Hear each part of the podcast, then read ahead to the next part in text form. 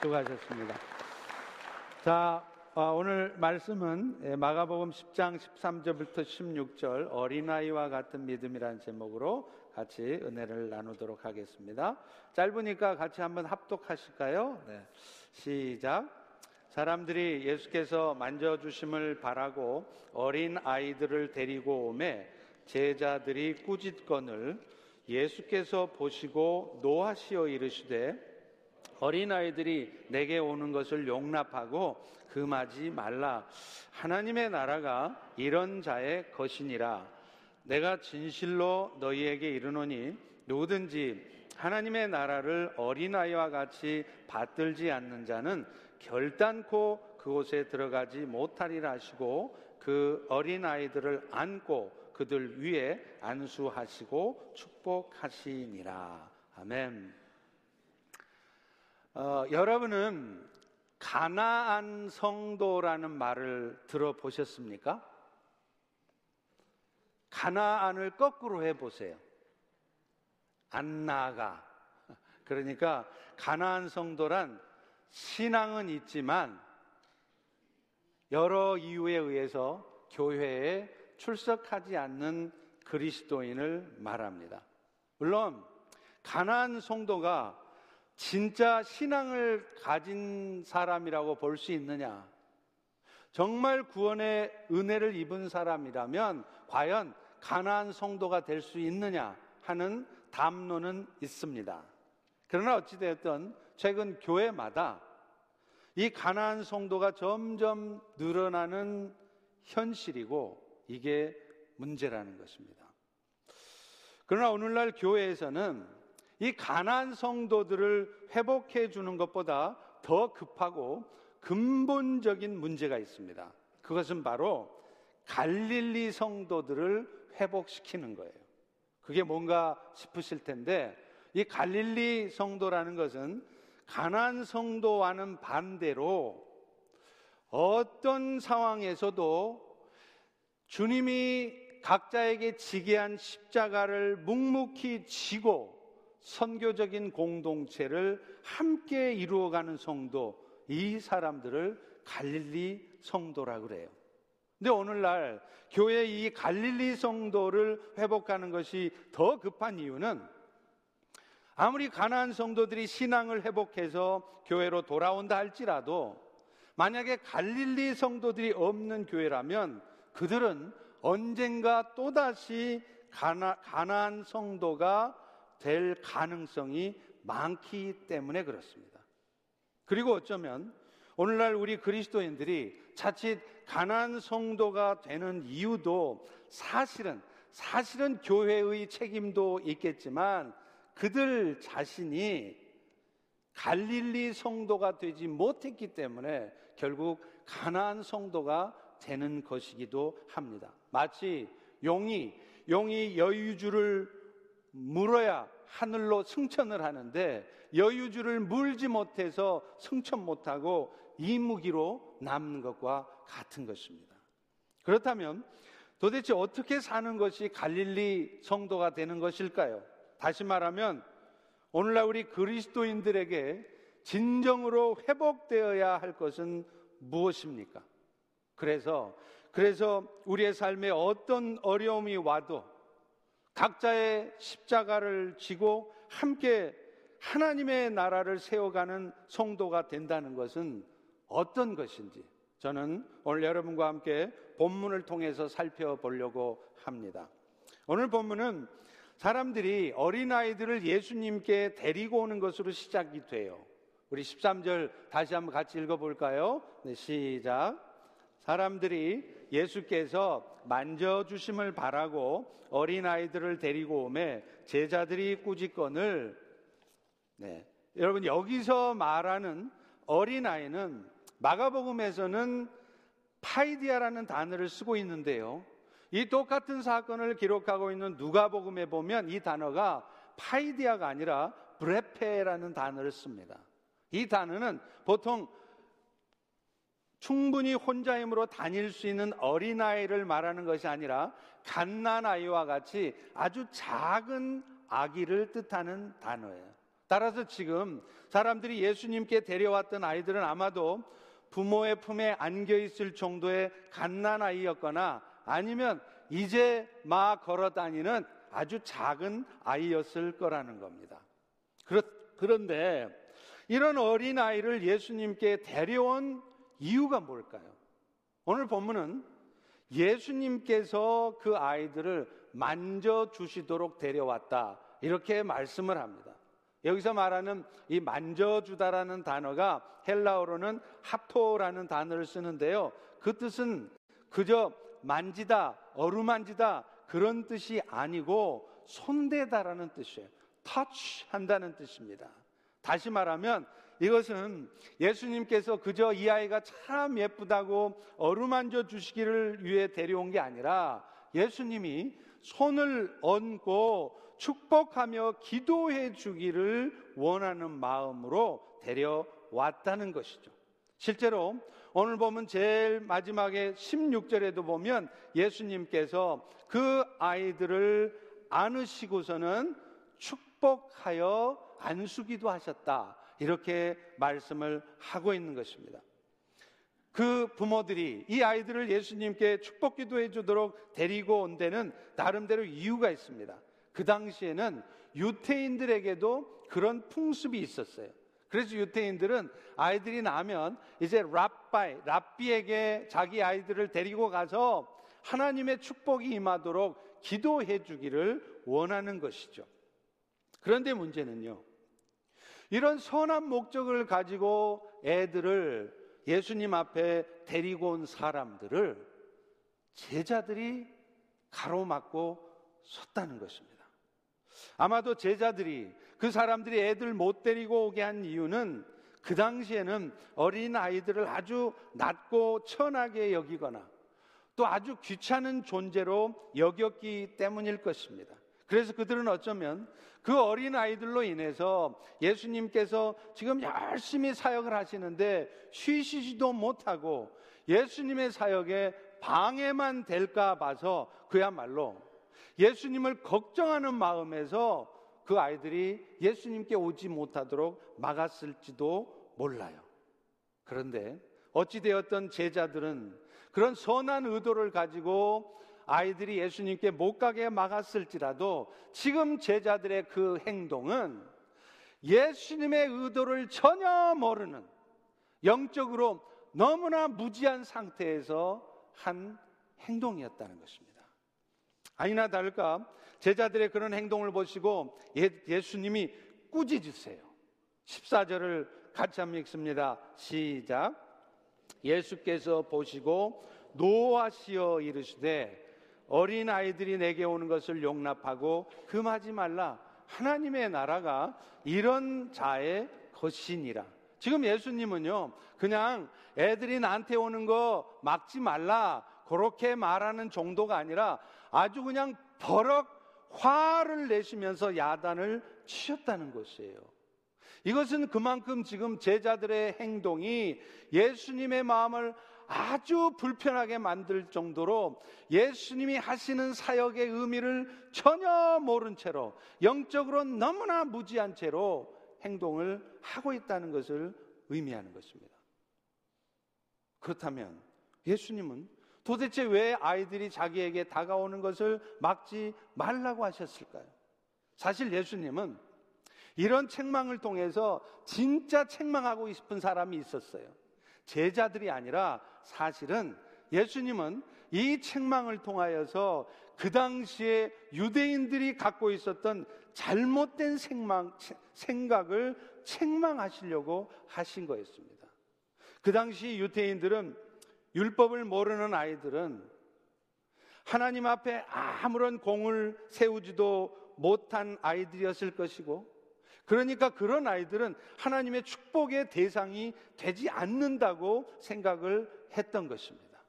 그래서 여러분도 아시다시피 이스라엘 백성들이 그 백성들의 숫자를 카운트할 때 여자들과 어린아이들 수는 카운트를 하지 않아요. 사람으로 보지를 않기 때문인 것이죠. 그래서 지금 예수님은 바로 그런 예, 유대인들의 잘못된 생각을 책망하기 위해서 간접적으로 제자들에게 말씀을 하신 것입니다. 실제로 예수님은 그 다음에 말씀을 하심으로 이것을 보다 분명하게 설명을 하세요. 무슨 말입니까? 하나님의 나라가 이런 자의 것이니라. 여러분, 오늘 설교의 가장 핵심적인 말씀이기도 한 이 하나님의 나라가 이런 자의 것이라는 이 말씀에는 두 가지의 의미가 담겨 있습니다. 가장 먼저는요, 예수님이 이 말씀을 하신 이유는 어린아이와 같이 보잘 것 없는 사람들, 율법적으로 무가치하고 그래서 충분히 무시해도 될 만한 그런 사람들에게조차도 하나님의 나라는 열려 있다는 것을 말씀하는 것입니다.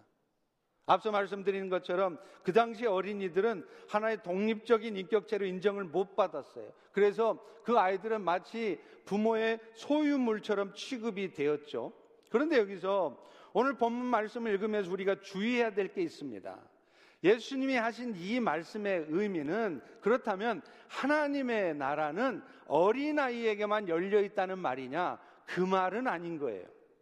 오늘 본문을 잘 보시면 예수님은 이렇게 말씀하세요. 하나님의 나라가 어린아이의 것이니라 라고 말씀한 게 아니고 하나님의 나라가 이런 자의 것이니라 이렇게 말씀을 하고 있다는 것입니다.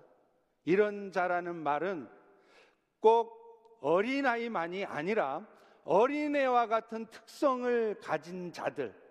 그러니까 오늘 본문에서 의도하고 있는 것처럼 율법적으로 보면 너무나도 보잘 것 없고 그래서 심지어는 율법을 온전히 지키지도 못하는 죄인일지라도 율법을 알지도 못하고 율법을 받지도 못했고 심지어는 율법을 못 지키는 죄인일지라도 그런 사람에게도 천국은 열려 있다는 것을 예수님은 말씀하시려고 하는 거예요. 그런데 안타깝게도 당시의 유대인들은 그렇게 생각하지 않았습니다. 어떤 사람이 천국에 가냐? 어떤 사람이 하나님의 나라의 백성이 되냐? 오직 여호와의 율법을 잘 지키고 준수하는 사람, 이 사람들만 하나님의 나라의 백성이고 천국에 간다고 생각했다는 거예요. 그런데 여러분, 하나님께서 이스라엘 백성들에게 율법을 주신 궁극적인 목적은 결코 그런 목적이 아니었습니다.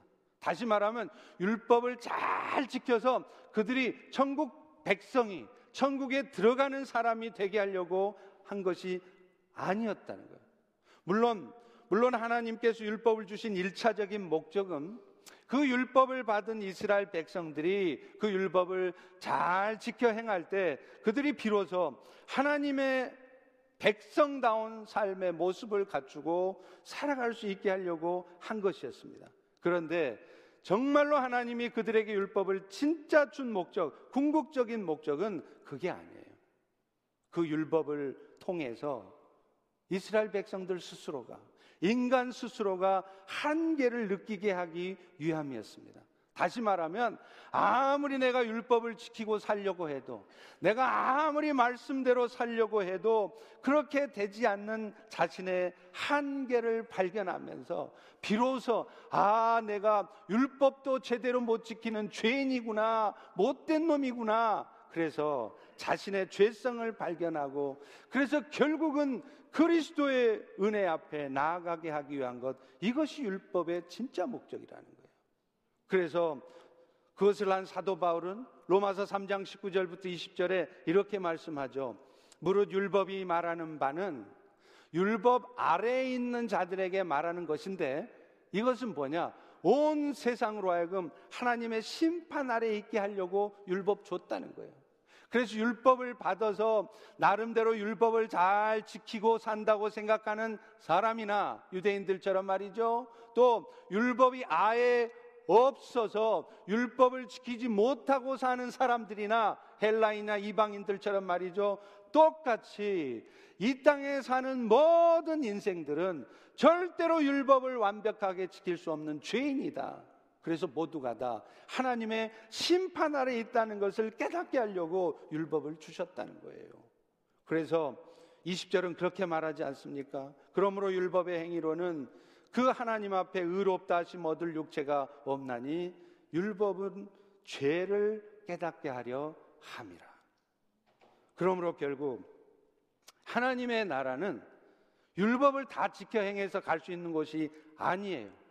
오늘도 여러분이 하나님의 자녀가 되고 그래서 하나님 나라 백성이 돼서 영원한 생명을 갖고 사는 이유는 오늘 또 죽어라고 여러분이 하나님의 말씀을 지켜 행하고 살기 때문에 된 것이 아니라는 것입니다. 우리 모두는 저를 포함해서 이 자리에 어느 누구도 그런 방법으로 하나님의 나라를 소유할 수 있는 사람은 한 사람도 없어요. 그런데 당시에 유태인들은 그렇게 생각하지 않았다는. 자기들도 율법을 그렇게 100% 완전하게 지키지 못하면서 그러면서 그들은 어떤 생각을 했느냐? 율법을 못 지키면 하나님의 백성이 아니라는 거예요. 그래서 예수님은 지금 그들이 무시하고 축복의 대상이 아니라고 생각하는 어린아이들, 율법도 모르고 율법을 지켜 행할 수도 없는 어린아이들은 천국의 대상자가 아니라고 생각하는 그 유대인들을 깨우쳐주고 그래서 오히려 오히려 천국은 모든 사람들에게 그들이 율법을 지키고 있던 못 지키고 있던 상관없이 모든 사람들에게 열려 있다는 것을 말씀하려는 거예요. 그런데 그런데 한 가지 조건이 있습니다. 이 하나님의 나라가 모든 사람들에게 열려 있기는 하지만 모든 사람이 다 들어갈 수 있는 곳은 또 아니라는 거예요. 어떤 사람이 하나님 나라에 들어갈 수 있느냐? 오늘 말씀처럼 어린아이와 같은 순수한 믿음을 가진 자들. 그러니까 하나님께서 말씀하신 대로 예수 그리스도의 십자가의 은혜를 따지지 않고 복잡하게 생각하지 않고 순수하게 받아들이는 자들에게만 허용된다는 것입니다. 이것은 바로 그 다음 절인 15절의 말씀을 통해서도 잘 이해될 수 있어요. 우리 다 같이 15절을 읽어보겠습니다. 시작. 내가 진실로 너희에게 이르는데 누구든지 하나님의 나라를 어린아이와 같이 받들지 않는 자는 결단코 그곳에 들어가지 못하리라. 여기서 받들다는 단어는 헬라어로 하면 텍세타이라는 단어를 쓰는데 그 뜻이 뭐냐면 하나님의 나라를 웰컴한다는 거예요. 환영한다, 영접한다, 억셉한다라는 뜻이에요. 그러니까 어린아이들처럼 순수한 마음을 갖고 그래서 하나님이 말씀하신 것이니까 하고 전폭적인 신뢰 속에서 하나님의 나라를 받아들이는 사람들, 예수 그리스도의 은혜를 인정하는 사람들에게만 하나님의 나라가 임하는 것이지, 하나님의 나라가 모든 사람에게 열려 있다고 해서 모든 세상의 사람들이 다 구원받고 하나님 나라 백성이 되는 게 아니라는 것입니다. 여러분이 잘 아시는 요한복음 3장 16절은 우리가 얻게 된 하나님의 나라가 도대체 어떻게 얻어지게 되었는지를 잘 설명합니다. 하나님이 세상을 이처럼 사랑하사 독생자를 주셨으니 하나님이 당신의 사랑하는 아들 예수를 주셨다는 거예요. 그런데 그렇게 하신 이유가 뭐냐? 그 예수를 믿는 자마다 멸망치 않고 영생을 얻게 하려고 하셨다는 것입니다. 우리 모두는 다 죄악된 본성이 있었어요. 그래서 나자마자 우리는 늘 죄 지을 생각을 할 수밖에 없고 평생 살면서 죄 지을 수밖에 없습니다. 그런데 결국엔 우리는 그 죄 때문에 영원한 멸망에 빠질 수밖에 없는데 그 영원한 멸망에서 건져져서 영생을 얻게 되는 일, 영원한 생명을 얻게 되는 일이 우리 힘으로 율법 지켜서 될 수 있는 일이 아니라는 거예요. 그런데 그렇다고 해서 그러면 모든 사람들에게 그 은혜가 주어지느냐? 아니라는 것입니다. 그 아들 예수를 믿는 믿음을 가진 자들. 그 믿음 때문에 그 은혜가 주어지게 된다는 것이죠. 그런데 그 아들을 믿는 믿음은 그야말로 어린아이 같은 순수한 마음을 가지고 있지 않으면 안 돼요.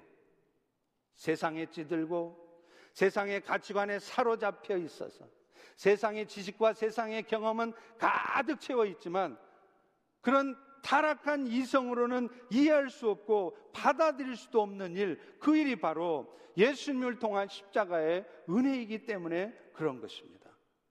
여러분, 하나님께서는 죄로 말미암아 영원한 죽음에 빠질 수밖에 없는 우리 인생들을 극률이 여기셔서 한 일이 있습니다. 뭡니까? 당신의 사랑하는 아들 예수를 대신 십자가에 죽게 하신 일이었습니다. 하나님은 죄가 없으신 하나님의 아들 예수를 피조물인 사람의 몸으로 이 땅에 나게 하셨어요. 그래서 우리가 12월만 되면 맨날 Merry Christmas, Merry Christmas 하잖아요. 근데 어떻게 된 게 얼마 전부터는 이 Merry Christmas라는 말은 사라지고 맨날 Happy Holiday래요. 예수님이 왜 이 땅에 오셨는지, 그리고 그 예수님의 오심을 왜 우리가 축하하며 전해야 되는지, 그건 까마득히 잊어먹은 채로 그저 연말의 휴가를 즐기는 것, 이것이 이 즈음의 모습이 돼버렸다는 것이에요. 그런데 여러분, 하나님께서 당신의 사랑하는 아들 예수를 왜 굳이 사람의 몸으로 이 땅에 나게 하셨을까요? 그것은 결국은 죽으러 오신 것이었습니다. 예수님께서 이 땅에 오신 것은 우리처럼 어찌하든지 이 땅에서 살아보려고 오신 게 아니라 예수님이 이 땅에 오신 것은 죽으려고 오셨다는 거예요. 여러분의 죄를 대신 짊어지고 십자가에 죽기 위해서 오신 것, 그것이 주님이 이 땅에 오신 목적이에요. 그래서 세례 요한도 그런 예수님의 은혜를 표현하기를 요한복음 1장 29절에 그렇게 말하지 않습니까? 보라, 세상 죄를 지고 가는 하나님의 어린 양이로다.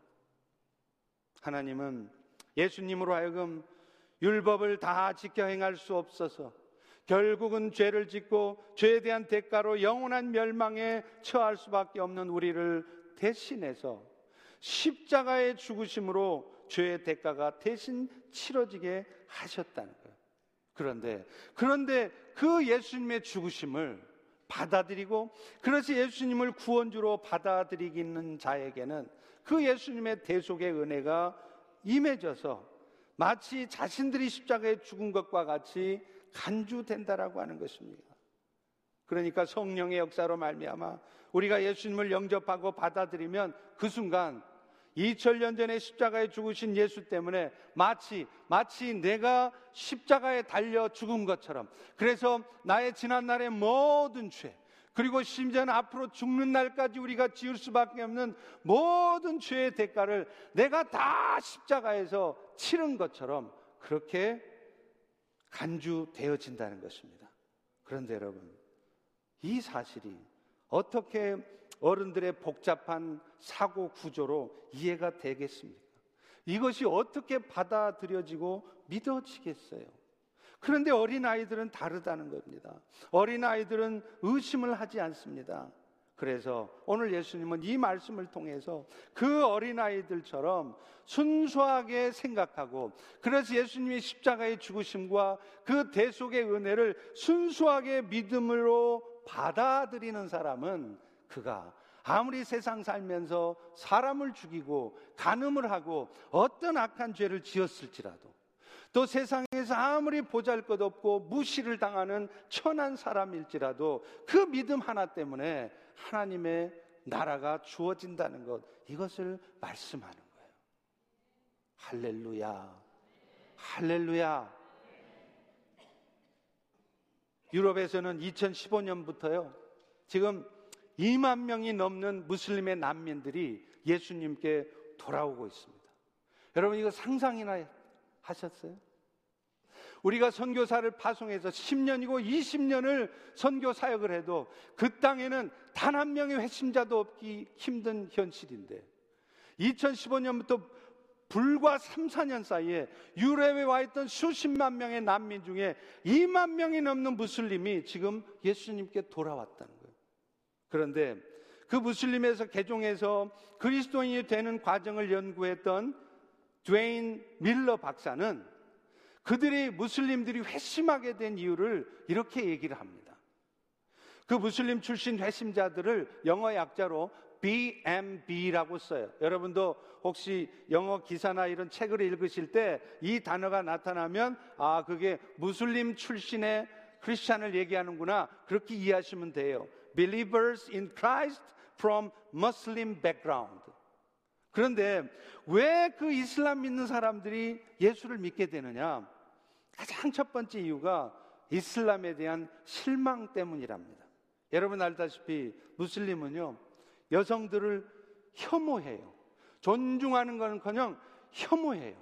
그래서 날마다 남편들이 매질하고 남편한테 보고 않고 외출하면 그것 때문에 닥달당하고 그러니 얼마나 여성들이 고통스러운 삶을 삽니까? 그런데다가 아이시스를 통해서 보듯이 무슬림들이 얼마나 난폭하고 폭력적이냐는 거예요. 그래서 특별히 젊은 무슬림들은 이제 점점 이슬람을 떠난다는 거예요. 그런데 그것만으로는 자기들이 평생을 익숙하게 살았던 종교를 떠나서 교회로 가는 충분한 이유가 되지 않습니다. 그런데 이 밀러 박사가 연구한 결과 왜 무슬림들이 기독교로 개종하느냐 그 두 번째 이유가 재미가 있어요. 이슬람에서 회의를 느낀 그들이 기독교의 매력을 느끼는 이유는 바로 은혜의 구원 때문에 그렇습니다. 사실 이슬람뿐만 아니라 이 세상의 모든 종교가 다 그렇습니다. 이슬람에서도 자신이 죽는 순간까지도 하나님 앞에 자기들의 죄를 용서받았는지 받지 못했는지 절대로 알 수가 없어요. 그래서 이슬람의 창시자인 마호메조차도 자신의 딸이 알라의 형벌에서 구원을 받았는지 받지 못했는지 자신을 확신할 수 없다. 이렇게까지 말을 하는 것입니다. 그러니 이 무슬림들은 계속해서 그렇게 조마조마 하면서 세상을 살아가야 되는 거예요. 그런데 기독교의 구원은 사람들이 자신의 노력을 해서 얻어지는 것이 아니라 하나님의 은혜로 위로부터 주어진다는 이 사실, 그 사실을 듣고 그 구원의 은혜를 받아들이는 것입니다. 그런데, 그런데 감사한 것은 그들 중에도 어린아이처럼 순수한 믿음을 가진 자들, 순수한 마음을 가진 자들은 그 은혜의 구원을 받아들이는데 그렇지 않은 자들은 또그 구원이 그렇게 쉽게 얻어지는 구원이라면 그게 무슨 가치 있는 구원이야 하면서 억지로 받아들이지 않는다는 거예요. 사랑하는 성도 여러분, 오늘 우리 모두가 얻은 구원은 우리의 노력에 의해서 얻어지는 구원이 아니라 예수님이 말씀하신 것처럼 어린아이와 같은 순수한 마음으로 하나님이 약속하신 것처럼 하나님이 말씀하신 것처럼 예수님의 십자가의 대속의 은혜로 주어진다는 것을 받아들이는 그런 모든 자에게 임하는 줄로 믿습니다. 믿습니다. 오늘 이 자리에 혹시 여러분 중에 교회는 10년이나 20년을 다녔지만 그래서 나름대로 예배도 열심히 드리고 봉사도 열심히 하고 있지만 그렇게 열심히 예배 드리고 봉사 드리는 이유가 그렇게 열심히 하고 있으면 하나님이 혹시 복 주셔서 내가 하는 비즈니스도 잘 되고 내가 직장에서 쫓겨나지도 않고 잘 되게 해 주실까봐 그렇게 열심히 봉사하고 예배는 드리지만 정말로 어린아이 같은 순수한 믿음을 가지고 그래 나는 죄인이야. 이 죄인인 나를 위해서 예수님이 십자가에 죽으셨지 그 은혜가 받아들여지지 않고 믿어지지 않는 분이 계시다면 오늘 이 시간 그 대속의 은혜를 믿음으로 받아들이시기를 축원합니다. 그래서 여러분 중에도 이 자리에 대부분의 분들이 다 천국에 가시겠지만 어쩌면 여러분 중에는 정말 천국에 못 갈 분이 계실지 모르는데 그분도 오늘 이 시간 순수한 마음으로 예수님을 영접하실 때 우리 모두 함께 그 영원한 천국에서 다시 뵐 수 있기를 간절히 간절히 축원합니다. 그런데 오늘 이 말씀을 통해 예수님은 또 하나의 말씀을 하세요. 그것은 하나님의 나라는 어린아이와 같은 순수한 믿음을 가진 자들에게 누려지고 나타난다는 거예요. 사실 하나님의 나라는 우리가 죽은 다음에 가는 곳이 아닙니다. 자꾸 사람들이 아 우리 어머니 돌아가셨는데 천국 가셨어요. 우리 아버지 이제 천국 가셨어요. 자꾸 그런 얘기를 하니까 이 천국 가는 게 마치 사람이 죽어야 가는 곳인 것처럼 이해를 한다는 거예요. 그러나 사실은 천국은 죽은 다음에 가는 곳이 아니라 여러분이 이 땅에 사는 날 동안에도 여러분 안에 천국은 올 수 있고 오늘 이 땅에 사는 이 동안에도 오늘 우리는 천국의 삶을 살 수 있는 것입니다. 그래서 예수님도 하나님의 나라는 도대체 언제 임하는 것이냐고 묻는 바리새인의 질문에 누가복음 17장 20절 21절에 보면 이렇게 답하지 않습니까? 하나님의 나라는 볼 수 있게 임하는 것이 아니다. 여기 있다 저기 있다 그게 아니라 하나님의 나라는 너희 안에 있다는 거예요. 그런데 이 하나님의 나라를 알지 못하니까 예수님의 제자들조차도 하나님의 나라는 눈에 보이는 나라인 줄 알았어요. 그래서 예수님이 그 놀라운 권능을 사용해서 유대 나라를 다시 독립시키면 이제 그 눈에 보이는 유대 나라에서 내가 장관 한 자리 해 먹어야지. 내가 높은 자리 한 자리 해 먹어야지. 그런 마음을 가지고 예수님을 죽으라고 쫓아다닌 거예요.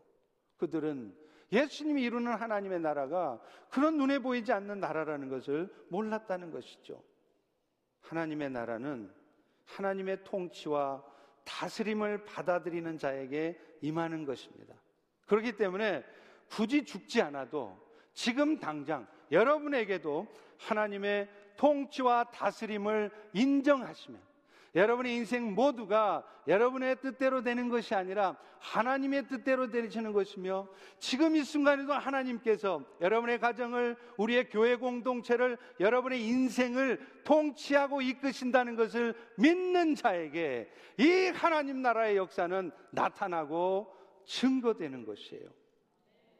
안타까운 것은 많은 경우에 예수를 믿어서 죽은 다음에 천국은 갈지 몰라도 이 땅에 사는 동안에도 그렇게 천국의 삶을 누리는 성도들이 많지 않다는 거예요. 그래서 예수님도 계시록에 마지막 때 믿음을 가진 자를 보겠느냐 이 말씀을 하시는 거예요. 그 말이 다 믿음 없어서 천국 못 간다는 말이 아니라 믿음 때문에 천국을 갈지 몰라도 진짜 믿음을 가져서 천국의 삶을 이 땅에서도 누리는 사람을 볼 수 있겠냐 이렇게 얘기하시는 거예요. 여러분 여러분이 자주 부르시는 찬송가 438장 있죠. 내 영혼이 은총 입어 슬픔 많은 이 세상도 천국으로 화두다. 초막이나 궁궐이나 내 주 예수 모신 곳이 그 어디나 하늘나라. 여러분 이게 오늘 또 천국을 누리는 삶을 사는 사람의 고백이에요. 내가 지금 비록 초막에 살아도요. 슬픔 가운데 있어도 지금 내 안에 예수님을 주인으로 모시고 살면 그곳이 천국이고 하늘나라인데 그래서 감사할 수 있고 기뻐할 수 있는데 우리는 그렇지 않다는 거예요. 예수를 모시고 살긴 살지만 꼭, 꼭 어디 살아야 돼요? 궁궐에 살아야 되는 궁궐에 살아야 자기가 하늘나라에 사는 것 같아요. 그러니 맨날 초막에 사는 인생을 한탄하고 그래서 어찌하든지 오늘도 나는 궁궐에 언제 살아보나 방 발버둥 치면서 그렇게 분주하게 애써서 수고하면서 뜻도 이루지 못하면서 그렇게 사는 것입니다. 그렇다면 예수님의 은혜에 감사하는 마음으로 그렇게 주를 위해서 살겠다고 우리도 종종 말하지만 우리도 종종 그 과정에서 조그만 힘든 상황이 와도 혹은 조금만 마음에 상처가 되는 말을 들어도 금방 시험에 드는 이유가 무엇일까요? 히브리서 12장 28절에 답이 있습니다. 우리가 흔들리지 않는 나라를 받았은즉 은혜를 받자. 이로 말미암아 경건함과 두려움을 가지고 하나님을 기쁘시게 섬길 수 있다는 거예요. 여러분 우리 주님이 다시 오시면요. 이 세상을 불로 심판하신다고 그랬어요. 한순간에 다 날아갈 세상입니다. 그런데 예수 믿고 살아도 여전히 우리의 마음은 세상의 것들에 두고 살아가면 우리가 죽은 다음에 천국 간다 해도 심지어는 이 땅에 우리에게 천국이 주어졌다 해도 그거 별로 반가운 거 아니에요. 감사하지도 않아요. 어떻게 하면 이 지옥 같은 세상에서 더 오래 살까를 고민하고 내가 이미 천국이 주어졌다 그래도 그거 별로 고맙지도 않아요. 왜요? 이 영원한 하나님의 나라 이거 받은 일에 은혜가 안 되기 때문에 그래요. 그래서 당장에 먹고 사는 일에 좋은 일이 있어야 되고 그게 충족이 안 되면 천국 간다는 거 별로 관심도 없고 기쁘지도 않은 것입니다. 그래서 히브리서 기자도 너희가 흔들리지 않은 나라를 받았은즉 이것 때문에 감사하고 기뻐하라는 거예요. 그럴 때 우리는 비로소 어떤 형편에 있어도 먹고 살기 힘들어도 건강하지 않아도 기뻐하는 마음으로 경외함으로 하나님을 섬기는 것입니다. 그런데 사실은요, 우리 신앙생활 가운데서도 정말로 주님의 역사가 나타나기 위해서도 우리에게 필요한 것이 바로 믿음이에요. 어린아이 같은 순수한 믿음. 하나님이 말씀하시면 철석같이 믿고 그래서 믿기 때문에 말씀대로 해보는 그런 믿음을 가진 자에게 이 천국에서 나타나는 하나님의 역사들이 나타나는 것입니다. 제가 언젠가도 말씀을 드렸지만 한국에서 목회할 때 그런 일이 있었어요. 어느 해 연말이 되었을 때 교회 재정이 부족하게 되었습니다. 그런데 갑자기 선교와 관련된 꼭 해야 될 일이 나타나게 된 거예요. 그러니 재정은 없으니 그 일을 하기도 그렇고 또 정말 하나님이 하시라고 말씀하시는 그런 선교의 일인데 안 할 수도 없고 망설이고 있는데요. 어느 날 교우 한 분이 찾아오셨습니다. 그러면서 그분이 이렇게 얘기하시는 거예요. 목사님, 작년에 목사님이 말씀 중에 돈 벌고 싶으시면 지금 증권에, 스탁에 투자하라고 하신 말씀을 하셨는데 제가 그때 그 목사님의 말씀을 하나님의 음성으로 고지 곧대로 듣고 증권을 샀습니다. 그랬더니 지금 그 증권이 두 배가 됐습니다. 제가 사실 그때 그 얘기를 한 기억이 나요. 한국 경제가 한참 어려웠을 때 이 주가 지수가 900 거의 바닥을 칠 때가 있었습니다. 그때 제가 그런 말을 했어요. 하나님께서 만약에 한국을 이 마지막 때에 사용하신다고 한다면 반드시 하나님은 한국 경제를 회복시킬 것이다. 그러므로 지금 증권 주가가 바닥을 치고 있지만 하나님은 반드시 한국 경제를 회복시킬 때니까 그때가 언제인지는 모르지만 1년 후일지 2년 후일지는 모르지만 반드시 주가는 올릴 테니까 지금 바닥을 칠 때 증권을 사라. 그렇게 얘기했어요. 그때 그 장로님은 그 말을 하나님의 음성으로 듣고 산 겁니다. 그런데 놀랍게 그때부터 그때부터 주식 가격이 올라가기 시작하더니 1년 반 만에 배로 뛴 거예요. 그래서 연말이 되어서 이분이 그 더블이 되어서 남은 그 돈을 가지고 오신 거예요. 목사님, 이 돈은 하나님이 저한테 주신 돈이니까 하나님을 위해서 쓰는 것이 맞는 것 같습니다. 목사님이 알아서 하나님을 위해서 쓰세요. 하고 주시는 거예요. 그 돈이 적은 돈이 아니었습니다. 몇만 불이었습니다. 그래서 그 하나님이 기뻐하시는 그 일 하게 됐고요. 부족해서 간당간당했던 재정이 기가 막힌 하나님의 방법으로 정확하게 채워지는 거예요. 여러분, 바로 이겁니다. 하나님이 기뻐하시는 일이라면 하나님이 채우실 것이라는 믿음, 하나님의 일을 위해서 하나님은 하나님의 사람들을 축복하시고 그 일들을 이루고, 이루 실 것이라는 것을 순전하게 믿고 순종할 때 하나님의 역사가 나타난다는 거예요. 요한복음 14장 12절도 이렇게 말씀합니다. 나를 믿는 자는 내가 하는 일을 그도 할 것이고 또한 그것보다 큰 일도 할 것이니 이는 내가 아버지께로 감이라. 예수님은 부활하시고 승천하신 후에 하나님께 가셨습니다. 근데 대신에 그리스도의 영이신 성령을 보혜사 성령을 우리 가운데 다시 보내 주셨어요. 근데 뭐라고 그러시냐면 그 보혜사 성령을 통해서 예수님이 이 땅에서 하셨던 일보다 더 큰 일들을 너희가 할 것이라. 예수님 말씀하신 더 큰 일이 뭘까요? 그것은 하나님 나라의 일, 세계 선교의 일이에요.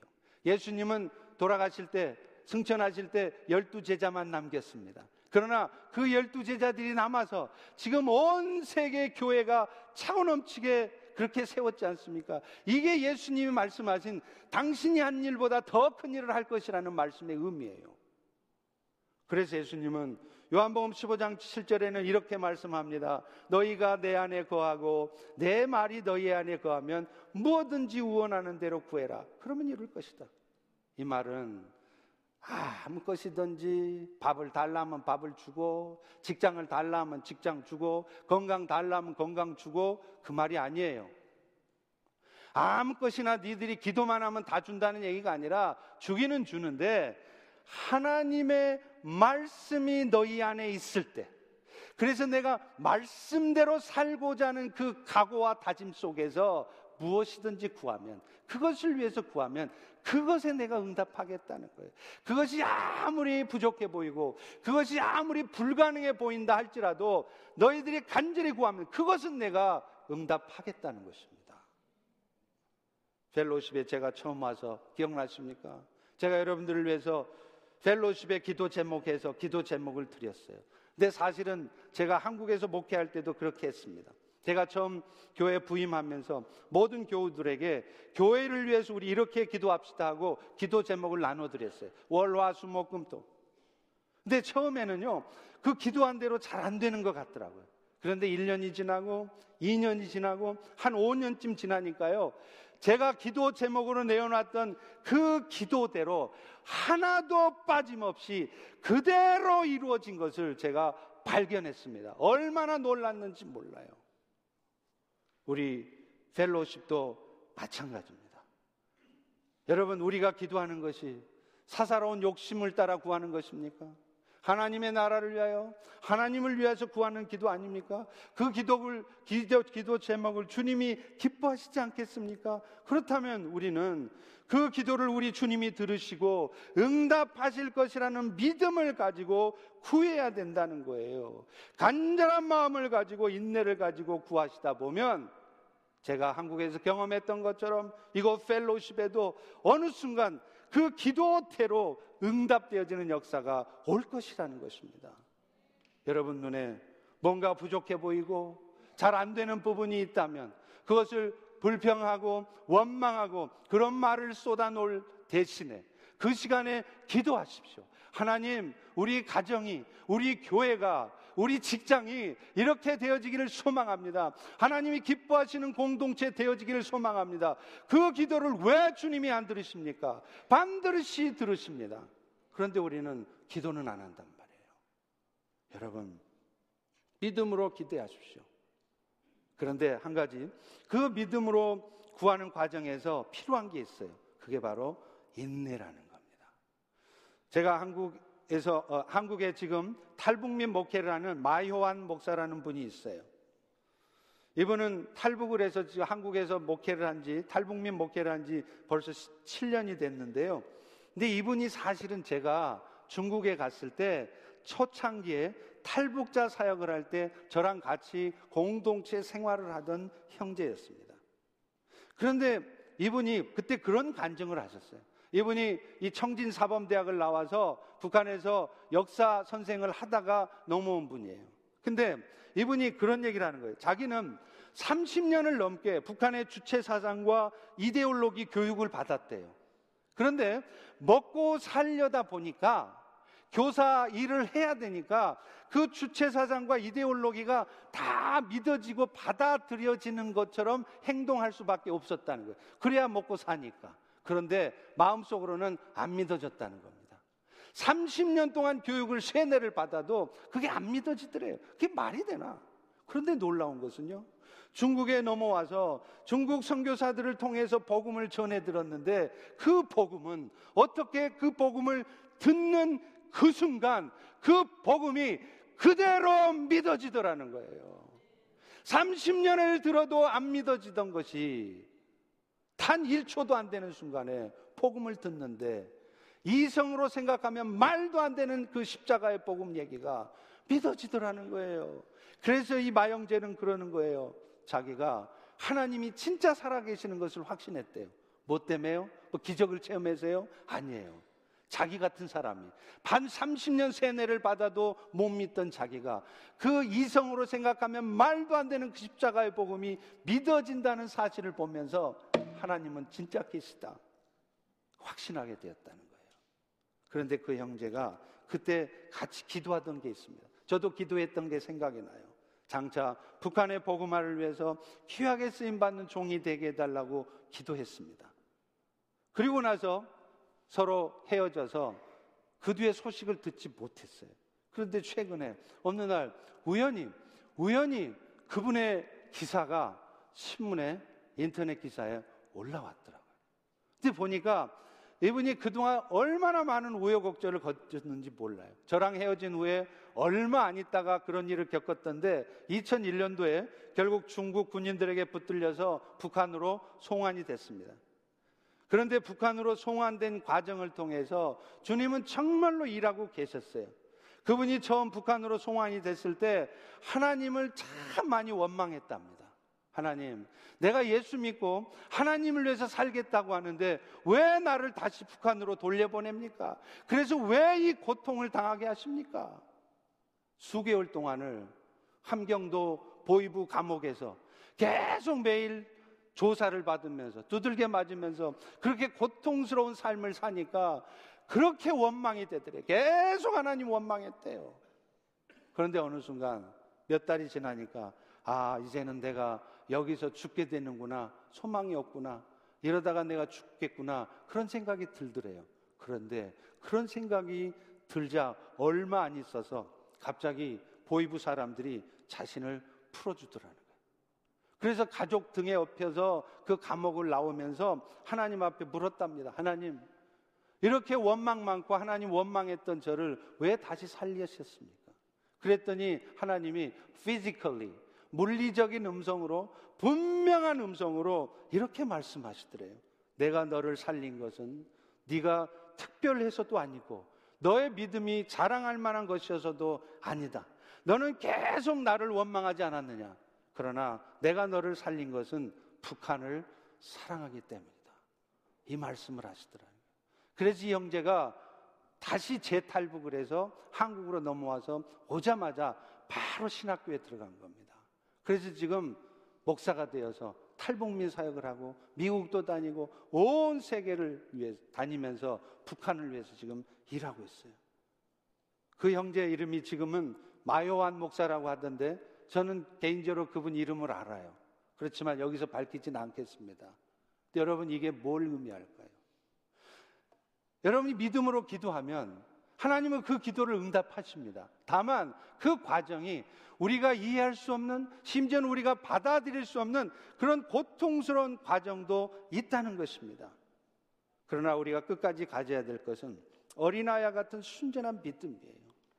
끝까지 인내하면서 믿는 것입니다. 그러면 생각할 수 없었던 일이 여러분 인생에도 벌어져요. 오늘 여러분을 향해서 하나님은 도전하십니다. 예수님은 여러분에게 물으십니다. 여러분은 정말로, 정말로 우리 주님을 어린아이와 같은 그런 순전한 믿음을 가지고 믿고 계십니까? 아니면 순수한 마음을 가지고 주님을 바라보고 계십니까? 아니면 내가 그동안 살던 세상의 경험과 지식을 가지고 여러분의 틀 안에 그 주님을 가두고 계십니까? 오직 순전한 믿음을 가지고 그래서 주님이 하실 것을 믿기에 오늘도 흔들림 없이 여러분이 있어야 될 자리를 지키고 여러분이 가야 될 곳을 가고 여러분들이 해야 될 일을 묵묵히 행할 때 주님의 놀라운 은혜의 역사가 여러분 인생에도 가정에도 우리 교회에도 나타나기를 축원합니다. 기도하겠습니다. 하나님 예수님의 어린 아이를 향한 말씀을 통하여서 하나님의 나라가 어떻게 우리에게 주어졌고 또 그 하나님 나라의 백성으로 살아가는데 우리의 필요한 것이 무엇인지를 알게 하시니 감사합니다. 늘 우리의 눈에 보여진 대로 판단하고 생각하고 결정하는 것이 아니라 하나님의 뜻을 묻고 하나님의 뜻에 따라 결정하고 행동하는 그래서 믿음의 인내를 가지고 하나님의 역사하심을 기다릴 때 놀라운 주의 역사들을 경험하는 우리 모두가 되도록 도와 주시옵소서. 예수님 이름으로 기도합니다. 아멘. 자, 우리 일어나